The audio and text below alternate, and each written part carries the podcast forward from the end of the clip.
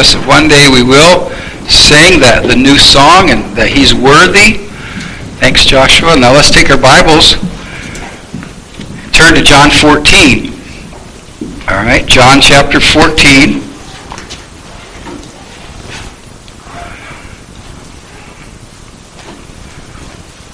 Sometimes prophecy in the Bible is written in the past tense, sometimes it's written in the present tense, and sometimes it's written in the future tense.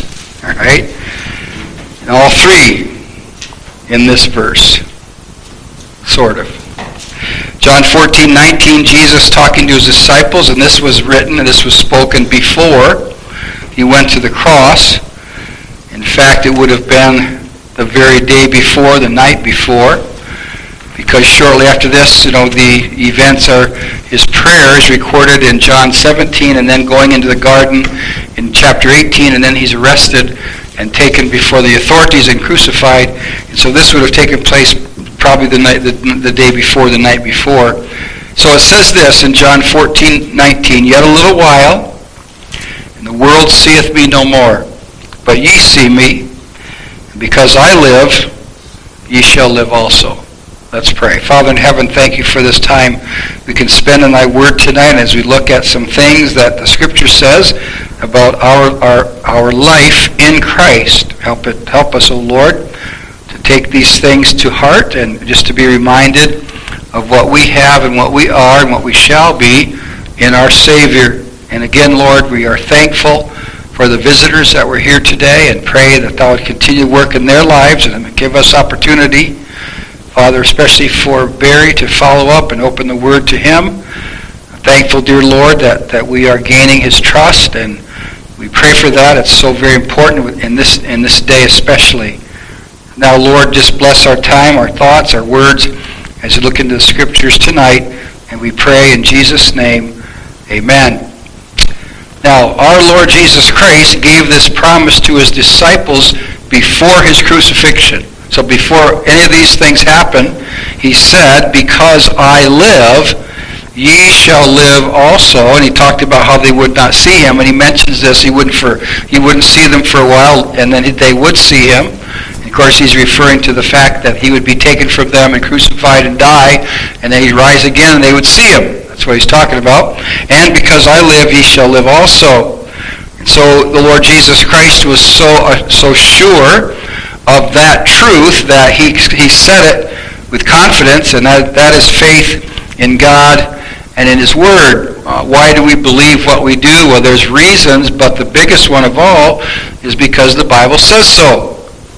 Um, and even as far as creation, the ark, all those things, the flood, by faith we understand, according to um, Hebrews chapter eleven. So tonight, three things, three ways that that promise, "Because I live, ye shall live also," how that promise is fulfilled in the lives of believers. And so the first one, Galatians chapter two and verse twenty, point number one, "Crucified, yet alive." Crucified, and yet alive. I want you to notice, and you know this verse probably, but I want you to notice the way Paul states things here, because it's not a, it's a fact. It's not something that he's speculating about or spiritualizing about. Um, something that is a reality, and if it was reality with him, it's reality with you and me. This is not something that was special only for Paul, or only for certain believers, you know, the, the great ones, the apostles and all that. Um, this is what he says, "I am crucified with Christ." Um, notice, and I want you to think about it, that he didn't say, "I consider myself to have been crucified with Christ." No, it's not a speculation. It's not something that we that we bring up to explain our relationship with Christ. No, it's something that is a fact. "I am crucified with Christ." Now, and it's in that it's in that particular tense in the original language where that is the best in translation of that Greek statement. Many of the English translations, other ones than the King James, they say, "I was crucified with Christ." But that's really not what he's saying. The tense of am crucified is it was action that, that was in the past but continues to the present and future. And so Paul, what he says, you know, when Jesus died, I am crucified. I'm crucified today. Through the rest of my life, I'm crucified. So it's a continual thing. All right? Now, but this I, I refers to the old man, the old life, the person that we were, the creature that we were, the life that we lived, that is all been nailed to the cross. That's what crucified means. Nailed to the cross. Now, and the Lord, when he was on earth, said, if any man will come after me, let him deny himself and take up his cross daily. Because that I, and I think that's great that Paul says I, because that great num- capital I doesn't like to be on the cross. It likes to try to wiggle off the cross. And it will if we allow it. That's why that's why Jesus said, take up the cross daily, because it's not taken up for us. It's not automatic. Um, the crucified part is, but we need to stay crucified. And I and I really, again, that's why the translators of the King James put it, I am crucified. I still am, right? And so I am crucified with Christ. And that's a wonderful truth. Um, and t- it talks about that also in Romans chapter six, that we're, our old man is crucified with him and so on. Now it says this, nevertheless, in spite of that, I live. All right, so there's life. Yet not I, but Christ liveth in me. And that's where the hymn writer got the idea for that great hymn, Christ liveth in me. Christ liveth in me, and the life which I now live in the flesh, that is in the body. Here it's not talking about the flesh in the way of like the old nature, the sin nature, but he's talking about in the body. I live by the faith of the Son of God, who loved me and gave himself for me. All right, so two things. How Christ liveth in me. Christ liveth in me, literally in the person of the Holy Spirit. Jesus said to his disciples that if a man love me, he will keep my commandments, and we will come, and the Father will love you, and we will make our abode with you, our dwelling. All right, so that's, of course, in the person of the Holy Spirit. So he lives in us through the Holy Spirit, and they're one, all right? Christ liveth in me. Secondly, that is, Jesus Christ cultivates within the believer his own desires, virtues, character, and power, thus transforming the believer and working through the believer in others. So Christ living his life in us and through us, right? That's his desire. Now, the way I love the way it's expressed in, in Ephesians chapter three, if we'll turn there for just a moment. Um, Ephesians chapter three, this is part of a prayer that Paul recorded on behalf of the Ephesians.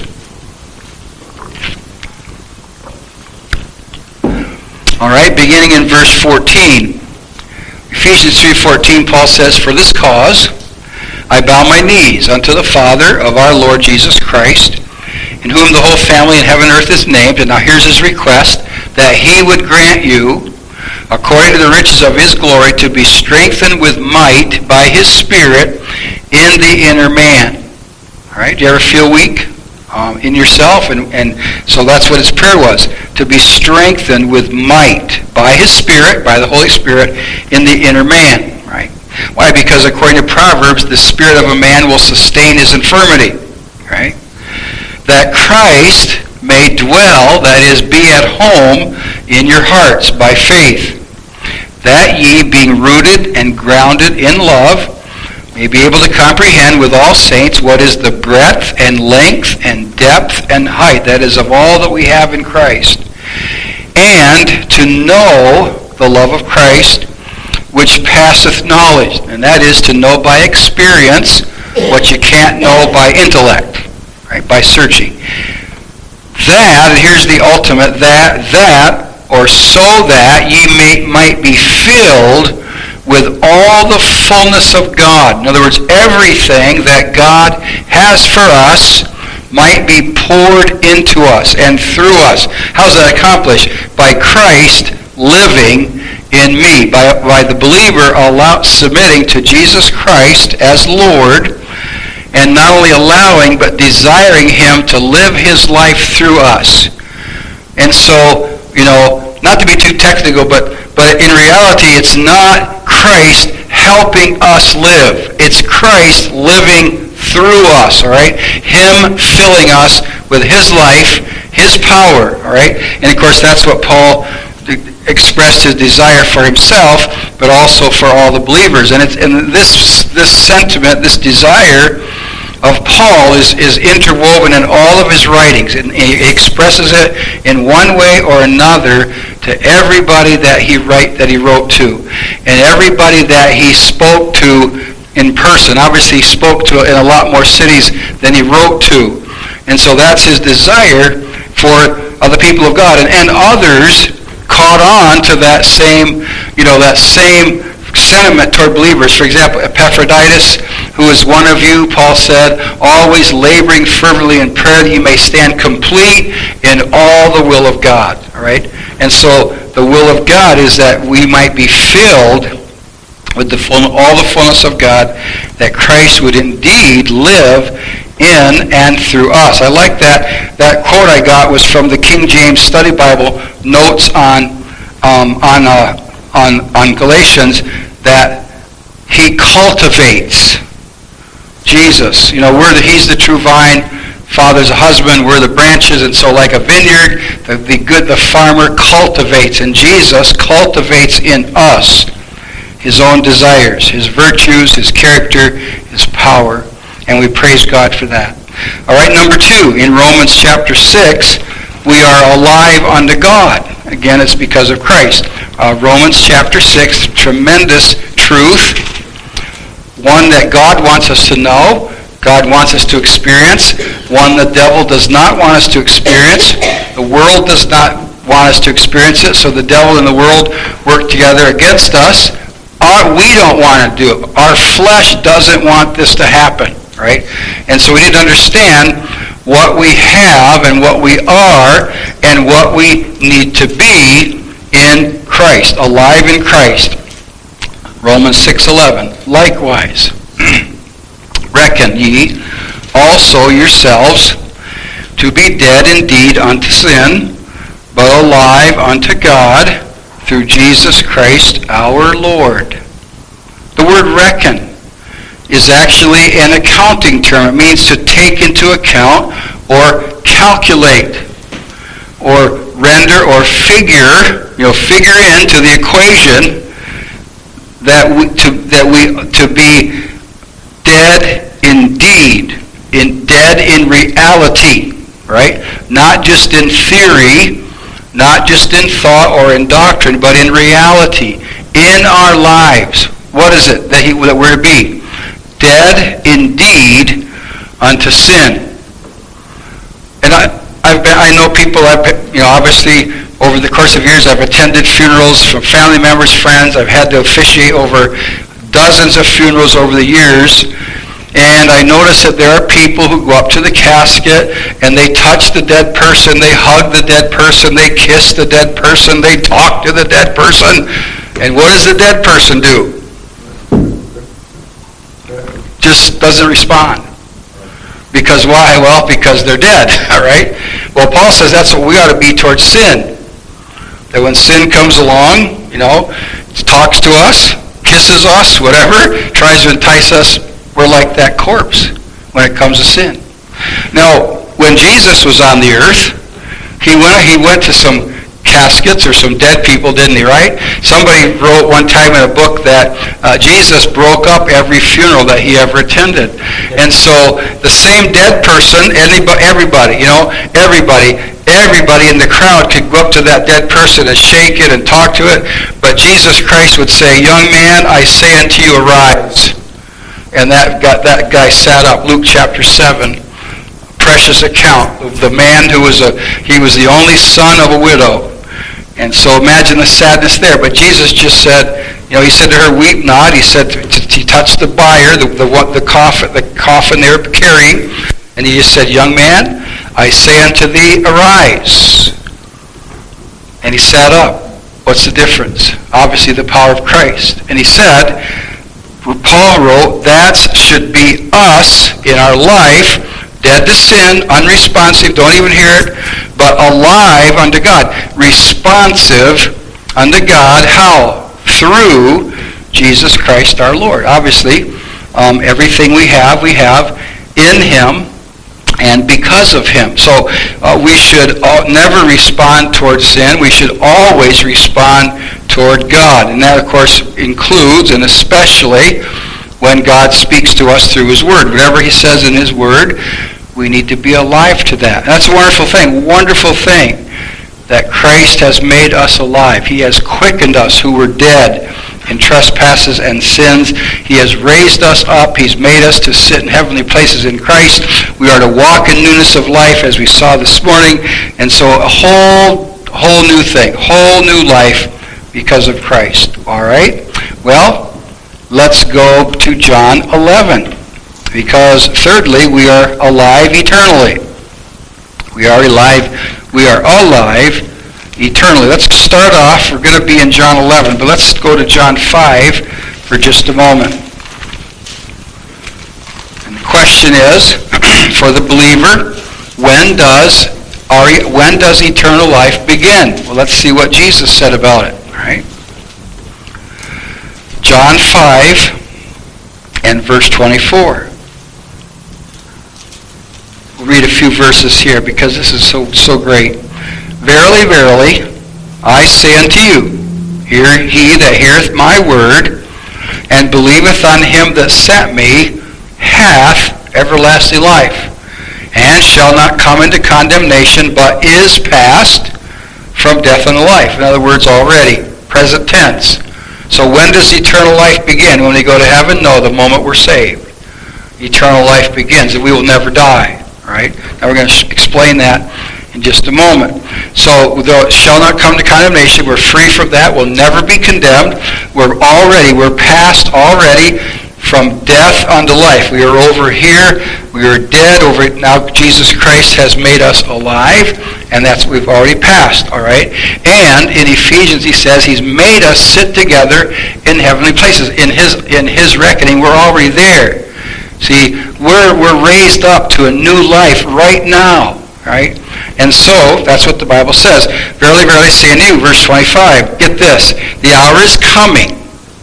In fact, now is. In other words, the idea is that Jesus is saying, this time has been coming. And it's now here.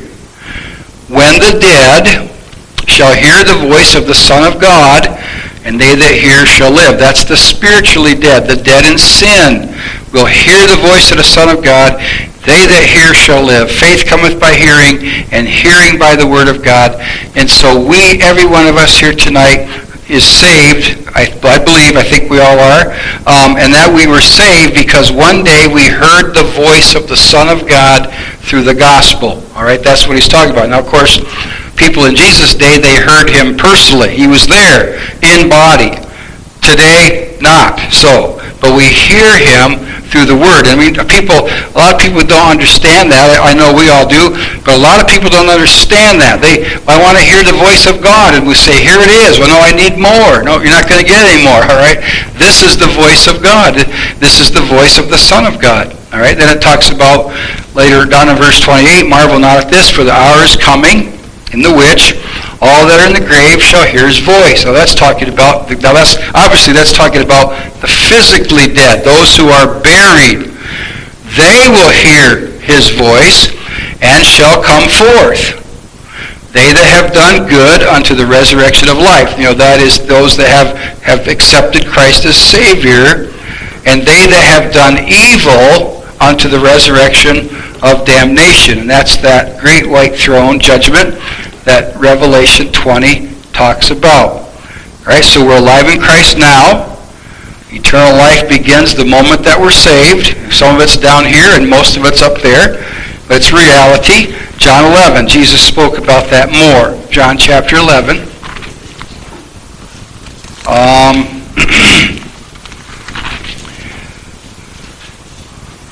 Lazarus died. We know the story, the account in Scripture. Lazarus was sick. They sent a message to Jesus. He stayed where he was. And by the time he got to Bethany, not only had Jesus died, he was already buried. And so it's over as far as his his sisters thought and other people. So we get we come to John eleven, and we find this in um, verse twenty-one. Then said Martha unto Jesus, Lord, if thou hadst been here, my brother had not died.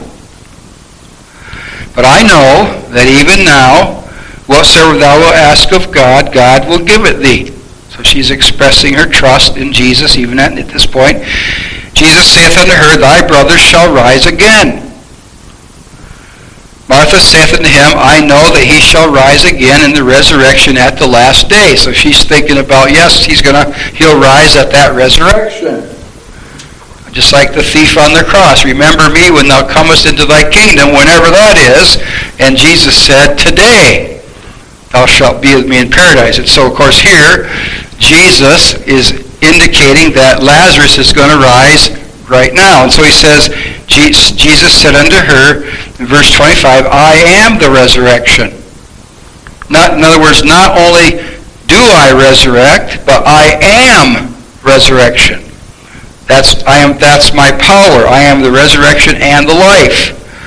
On John fourteen six, I am the way, the truth, the life. Right? He that believeth in me, though he were dead, yet shall he live. Obviously, Lazarus is an example. Lazarus had died, and obviously he he was a believer. They were dear friends. And whosoever liveth and believeth in me shall never die. Believest thou this? She saith unto him, Yea, Lord, I believe that thou art the Christ, the Son of God, which should come into the world. So what does he say? A person who, a believer in Christ, though he may be dead, he shall live physically. He's going to live again. And those who live, those who are alive and believe in me shall never die. What does he mean? Well, he means exactly what he says. The Christian never dies, all right? What dies? The body, the tent, the tabernacle. But that's not us. Um, what you see here, what I see out there, is not the real me, and what I see out there is not the real you, all right? Ooh, no, that's not that. It's not the woo-woo stuff. It's reality. What you see is the body you live in. Or, as Paul put it, the house that you live in. This is a shell, all right? This is a tent. And when we'll, we'll lay aside this tent, if Jesus doesn't come first, but we will not even for an instant be dead. To be absent from the body, Paul said, is to be present with the Lord. And so I don't know how, I sometimes I don't know why, I, I try to picture what that's going to be like. Because it's going to happen unless the Lord comes in our lifetime. So what's it going to be? I don't know. But I know this. I'm going to, I'm gonna, you know, they'll, they'll say, oh, he's passed away, you know. But you know what? I don't believe there's not even a moment of losing consciousness because our our, again, it's our our body is not the conscious part. It's what lives in the body that's conscious, and that's gonna that'll live. That'll live. When that thief on the cross, when he closed his eyes in death, immediately his spirit was with Christ in heaven. All right, and so there was no loss of life. There was no ceasing of life. Only physical life. And then, the, of course, there's eternal life, there's spiritual life, and there's a new body waiting for us and all those things. But in reality, the believer never dies, and that's just that's just great. All right, there's a group, there's some out there that, that teach the false doctrine of soul sleep. You know, they teach that when a person dies, their soul, their spirit, soul, and body all go in the grave, waiting for the resurrection. Well, I mean, it's so easy to disprove that. I don't know how anybody can, could believe that. Uh, Jesus didn't, didn't, when Jesus said to the thief, today thou be with me in paradise, he didn't say, hey, say, we're going we're to share the same grave. No, that's that's crazy. And when Stephen was being stoned to death and he said, Lord Jesus, receive my spirit, you know, three thousand years from now, wherever that might be. No, it's like now. And by the way, what Jesus was standing because he was going to receive is Stephen's spirit. Paul said, I am ready, I'm now ready to offer. The time of my departure is at hand. And that's a neat word. That word translated departure is the idea of a, of a ship, a boat that's tied to the dock, and you cut the rope, or you untie the rope, and the ship sets sail. The ship debarks, all right, and, and embarks, I should say. And so that's what he's talking about. The believer never dies, and praise the Lord for that. It's a great truth. And so here, you know, here and a moment later with God. So, um, and then let's look at one more passage in closing, and that's back in the book of Romans, Romans eight.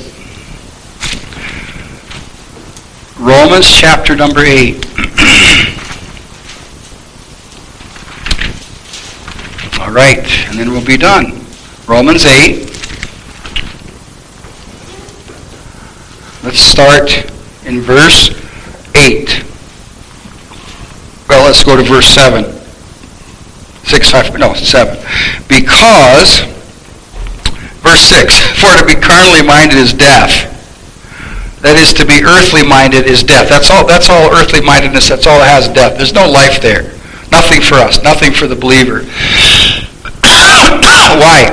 But but to be spiritually minded is life and peace. Here's why. Because the carnal mind, the earthly mind, the fleshly mind is enmity against God. That's it. Plain and simple. Pardon me, I got a little tickle. For it is not subject to the law of God, neither indeed can be. All right, that's what the, that's the problem with people who expect the ungodly to live godly. Right, and it can't happen. Can't happen until they're saved. So then, they that are in the flesh cannot please God. In other words, those who only are in the flesh and don't have anything else. But ye are not in the flesh, but in the Spirit, if so be that the Spirit of God dwell in you. Now if any man have not the Spirit of Christ, he's not of his. In other words, if a person doesn't have the Holy Spirit, they're not saved. All right. And if Christ be in you, the body is dead because of sin, but the Spirit is life because of righteousness. Okay, now our body, man, our body is going to be dead, dying. It's never going to change until we get to glory, till the rapture comes. That's why Romans eight later on talks about the redemption of our body. See, our bodies are not redeemed, right? And and only, the only way that we, we can control our body is through the Spirit, through the Spirit of God and our spirit, kind of, you know, working together, following the Word of God. So, verse eleven, but if the Spirit of Him that raised up Jesus from the dead dwell in you, He that raised up Christ from the dead shall also quicken your mortal bodies by His Spirit that dwelleth in you. So it shall in the future, all right? Our bodies will be will be given immortality. They'll be quickened. Therefore, brethren, we are debtors. We need to look at ourselves that way. We are debtors. In other words, we, we owe a debt. We owe something, not to the flesh, to live after that. In other words, we don't owe the flesh anything. The only thing we're supposed to do with our flesh is crucify it.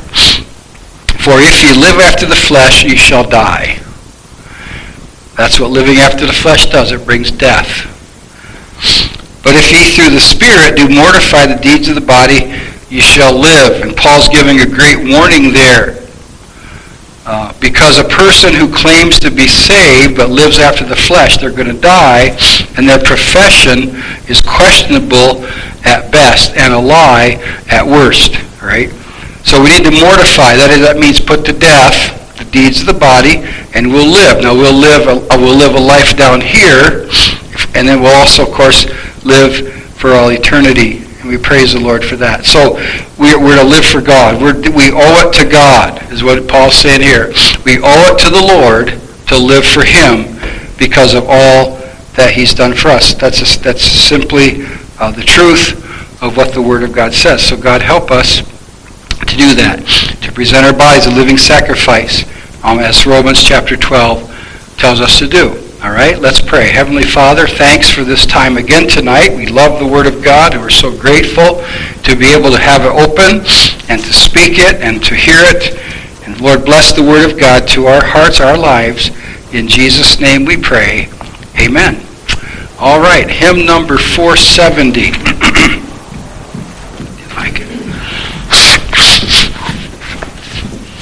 All right, hymn number four seventy.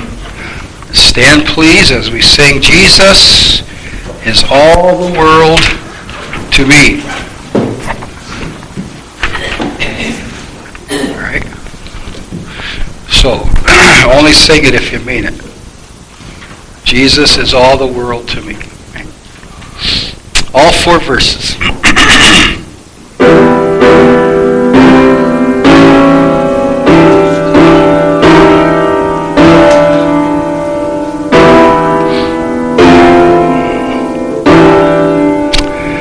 Jesus is all the world to me, my life, my joy, my all. He is my strength from day to day. Without him I would fall. When I am sad, to him I go, no other one can cheer me so.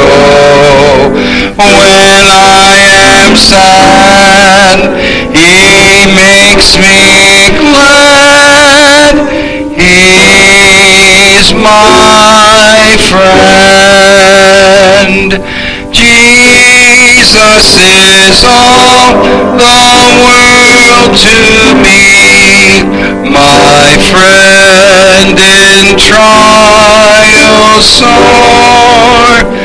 I go to him for blessings, and he gives them o'er and o'er. He sends the sunshine and the rain. He sends the harvest golden grain. Sunshine and rain, harvest of grain. He's my friend. Jesus is all the world to me, and true to him I'll be. Oh, how could I this friend deny, when he's so true to me? Following him I know I'm right. He watches o'er me day and night. Following him by day and night, he's my friend. Jesus is all the world to me. I want no better friend. I trust him now, I'll trust him when life's fleeting day shall end. Beautiful life with such a friend. Beautiful life that has no end. Eternal life, eternal joy. He's my friend. Amen. Father in heaven, we thank thee for the Lord Jesus Christ, who is a friend of sinners. He laid down his life for his friends, Lord, and even his enemies, but especially for those of us that he knew would become his friends by trusting in him. Thankful, Father, that he walks with us moment by moment of every day. Lord, help us, God, also to be a friend to him and to thee, like Abraham, that it might be said of us that we are the friends of God. Watch over us. Again, we're thankful for this clear and sunny evening. Please give everybody safety in traveling to our homes tonight. And please watch over us. Help us to be faithful. God, help us especially to walk in, in light of the life that we have in Christ. May we especially be dead indeed unto sin, but alive unto God through our Lord Jesus Christ. We pray these things in his name. Amen.